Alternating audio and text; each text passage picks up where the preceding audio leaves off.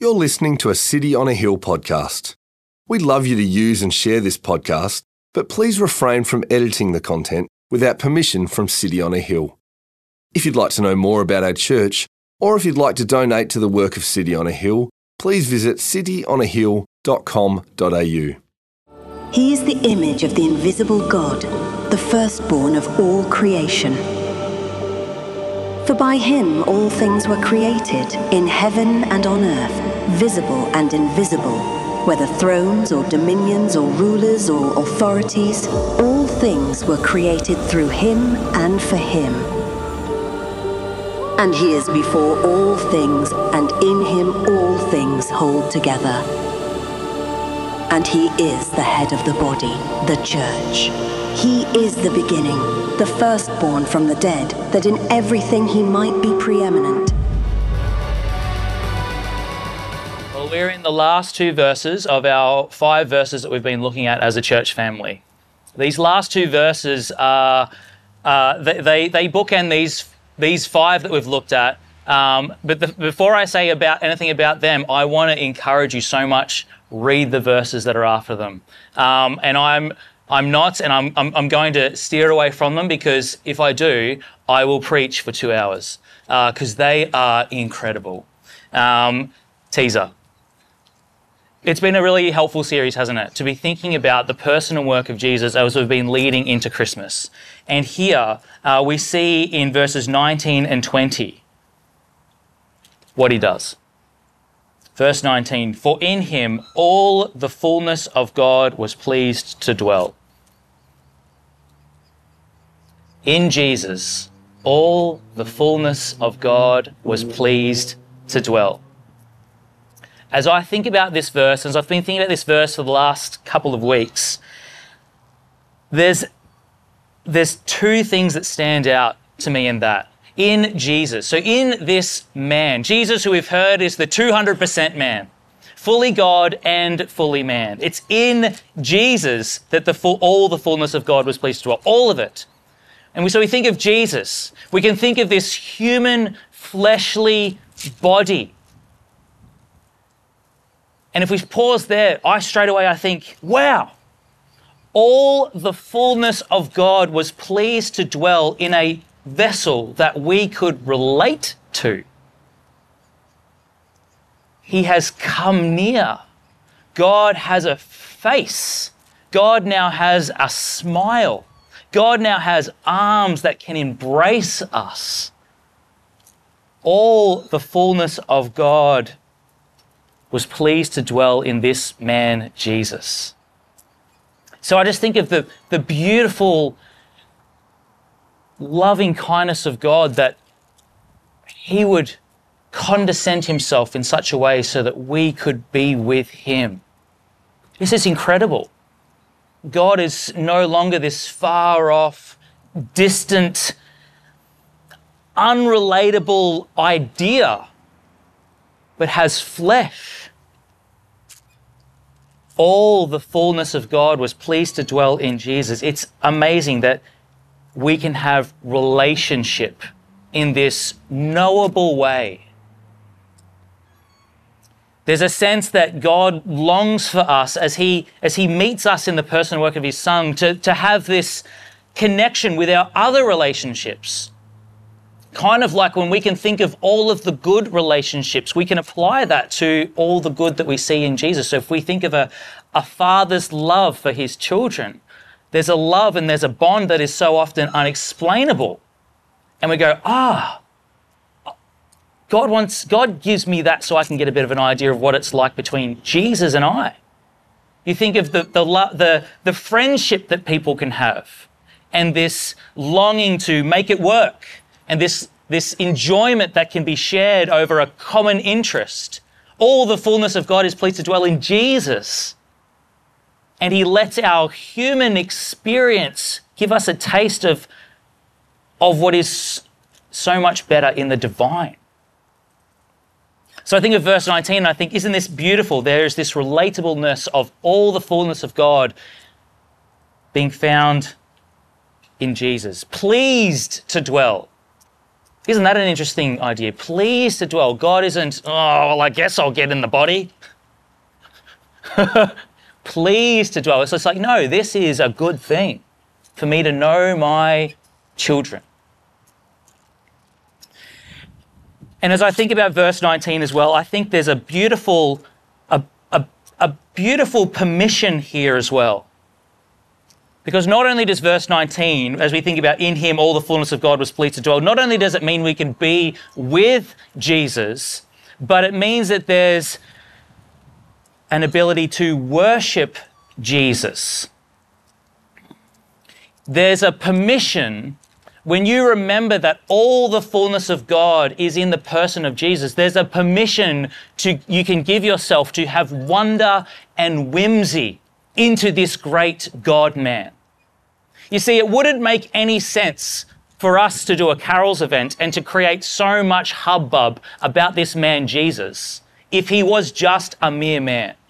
Like, what is, like, why do you care about this guy so much? It wouldn't make sense if it was just, like, it's like a, people get all G'd up about knowing a celebrity, but in the end, they're still just a dude or a girl, you know, dude or a dudette, so I should use the appropriate, you know, gender pronoun. Is that a thing? I don't know.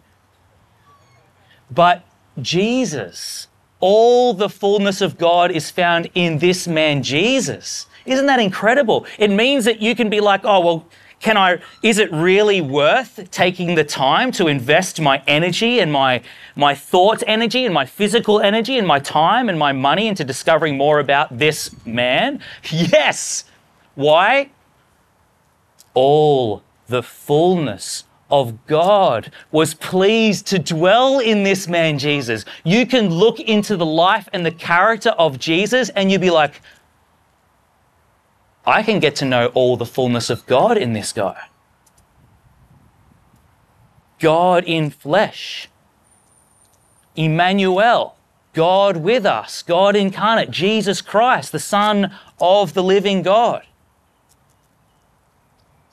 So, whenever you're tempted to think about, oh, is it really worth me taking all of this time to investigate this man, Jesus? Is it really worth me taking, you know, to, to start my Bible reading plan again and to persevere, persevere through to the Gospels to when I get to see Jesus doing his thing? Yes. All the fullness of God dwells in him. It's awesome. It's awesome. That let that truth give yourself give, let you give yourself permission to just fall into and wade into the wonder and the whimsy of this man Jesus. We'll never fully understand it right now. We'll never fully understand. And I think heaven has to be a place of eternity because that will still not be long enough to fully grasp this when we see fleshly, bodily Jesus at the right hand of God wiping away every tear from our eyes, embracing us. In his presence is fullness of joy. Start enjoying that presence here and now as you get to see him work, as you get to see him love. And then there's verse 20.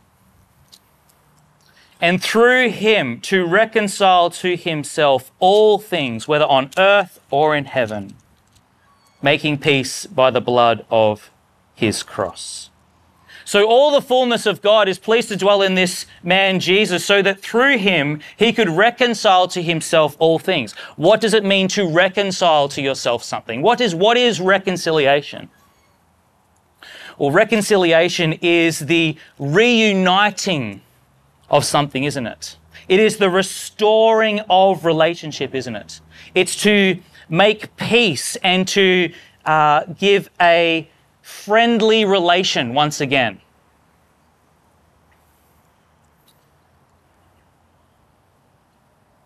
Now, what does this tell you about the character of God? Through him to reconcile to himself all things. See, I think there's a common narrative in this world, which is God is displeased and he doesn't want to hear from you. And he's just sternly looking down and waiting for people to obey his rules. And no one does. And he'll come back and he'll wipe it out. if you have a love for a friend or a family member and you want reconciliation, is that your posture? No.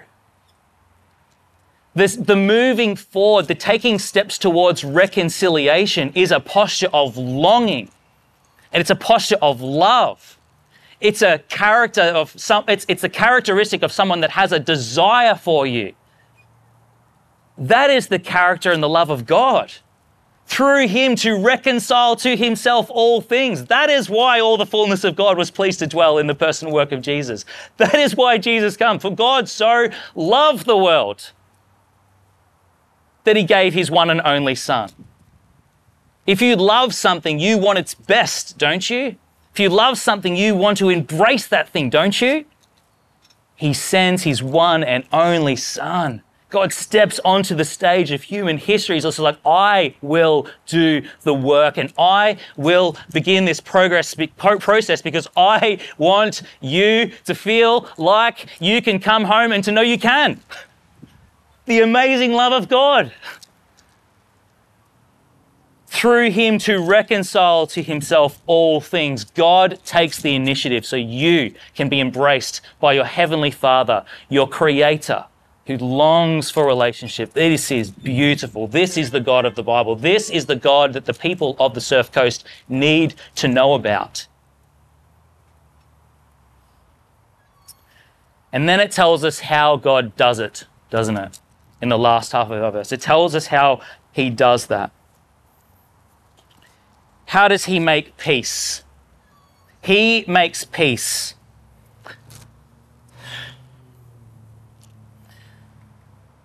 By the blood of his cross. You can get a sense of the extent of someone's crime when you find out what the penalty of the crime is, don't you? If you ever chat to someone, then they've, you know, I don't know if you often do this, but you might chat to someone, oh, I've just come out of prison. How long were you in prison for? Oh, yeah, 30 years. That's a significant punishment. He must have done something real bad. He had to, he had to face that punishment because he had a, to pay off the wrong that, had be, that he had done. There was that, that, that punishment was to appease the, the, the, the laws that had been broken. Now, what is it that God had to do? What is it that He took onto Himself so that our price for our sin could be paid? The blood, His blood on the cross. Jesus Christ, the great God man, God puts on flesh. He lives the perfect life, does nothing wrong, comes to heal, comes to give life, life abundant. And he is the good shepherd. And he lays his life down for the sheep, for the undeserved, for the unwarranted. It's almost as if it's like God goes, Well, I have to become breakable so that I can heal those that are broken. I have to become breakable so that I can take the place of those that should have been. And it's by the blood of his cross. It's not like the blood of a cross. And I think about what this was like for Jesus Christ, who we've just heard in this series, through whom all things are created. Can you think of what it was like as Jesus, as he upholds the universe in the palm of his hand, as he watches the seed fall from the tree, and then as God sends the rain to germinate that seed and the sun to shine upon it, and for the next 30 years for it to grow up out of the ground, God the Father, God the Son, God the Holy Spirit sit there and they look upon that sapling and they go, That is my cross.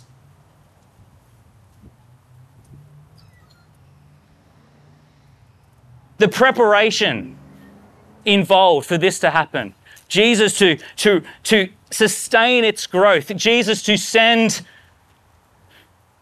the woodchopper to chop down the tree, Jesus to raise up the young man that would become the carpenter, to fashion that now dead tree into a crossbeam and to an upright beam, for Jesus to feed those young men and those families so that that cross could be fashioned. The whole time, Jesus there, going, I am making this possible because I love these people so much. There is separation right now, but that is my cross of which I'm going to shed my blood because I want them to come home.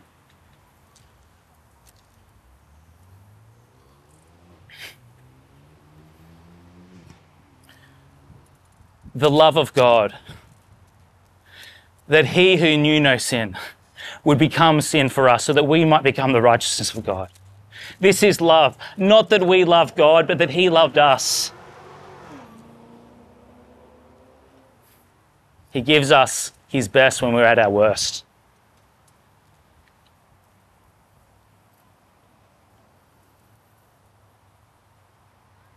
Through Him to reconcile to Himself all things, whether on earth or in heaven, making peace by the blood of His cross. Making peace Church, we also need to know that that peace has been made. Jesus hangs on that cross, and with his final breath, he cries out across that land Tetelestai, It is finished. The paperwork is done, signed, sealed, delivered. The punishment has been paid. The adoption papers have been signed. Peace has been made. And then the promise now lies on the table that you who are weary and heavy laden, come to me and you will find rest. It is Jesus who says, Come to me. Come to me and receive the gift of new life. Follow me.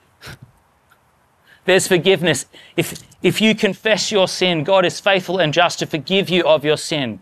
You don't have to pay the punishment for it. You don't have to feel like you have to. Jesus is like, I've done that. We've made peace. We're ready to go. You know, when you have it, when you have like a disagreement with a family member, a friend, and there's like some awkward tension, one of you has to sort of like give back and one of them has to sort of take on. And then there's a conversation that's like, are we good? Like, are we good now? You had those chats? Are we good? And the smile comes on the other one's face and like, yeah, we're good. We're good. This day, know this. Come to Jesus, admit you're wrong, and just be like, I'm sorry. He's like, Yeah, it's okay. We're good. Come home. I love you. Let's do life together. I don't know if there's a, a more appropriate way to finish our time in the book of Colossians, but remember that as you think of baby Jesus this Christmas, that he grows up to die on that cross for your sin so you can come home. What an amazing gift what an amazing reality. And let's keep walking together in it as a church family. Let's pray. Thank you for listening to our podcast. If you'd like to know more about our church, or if you'd like to donate to the work of City on a Hill, please visit cityonahill.com.au.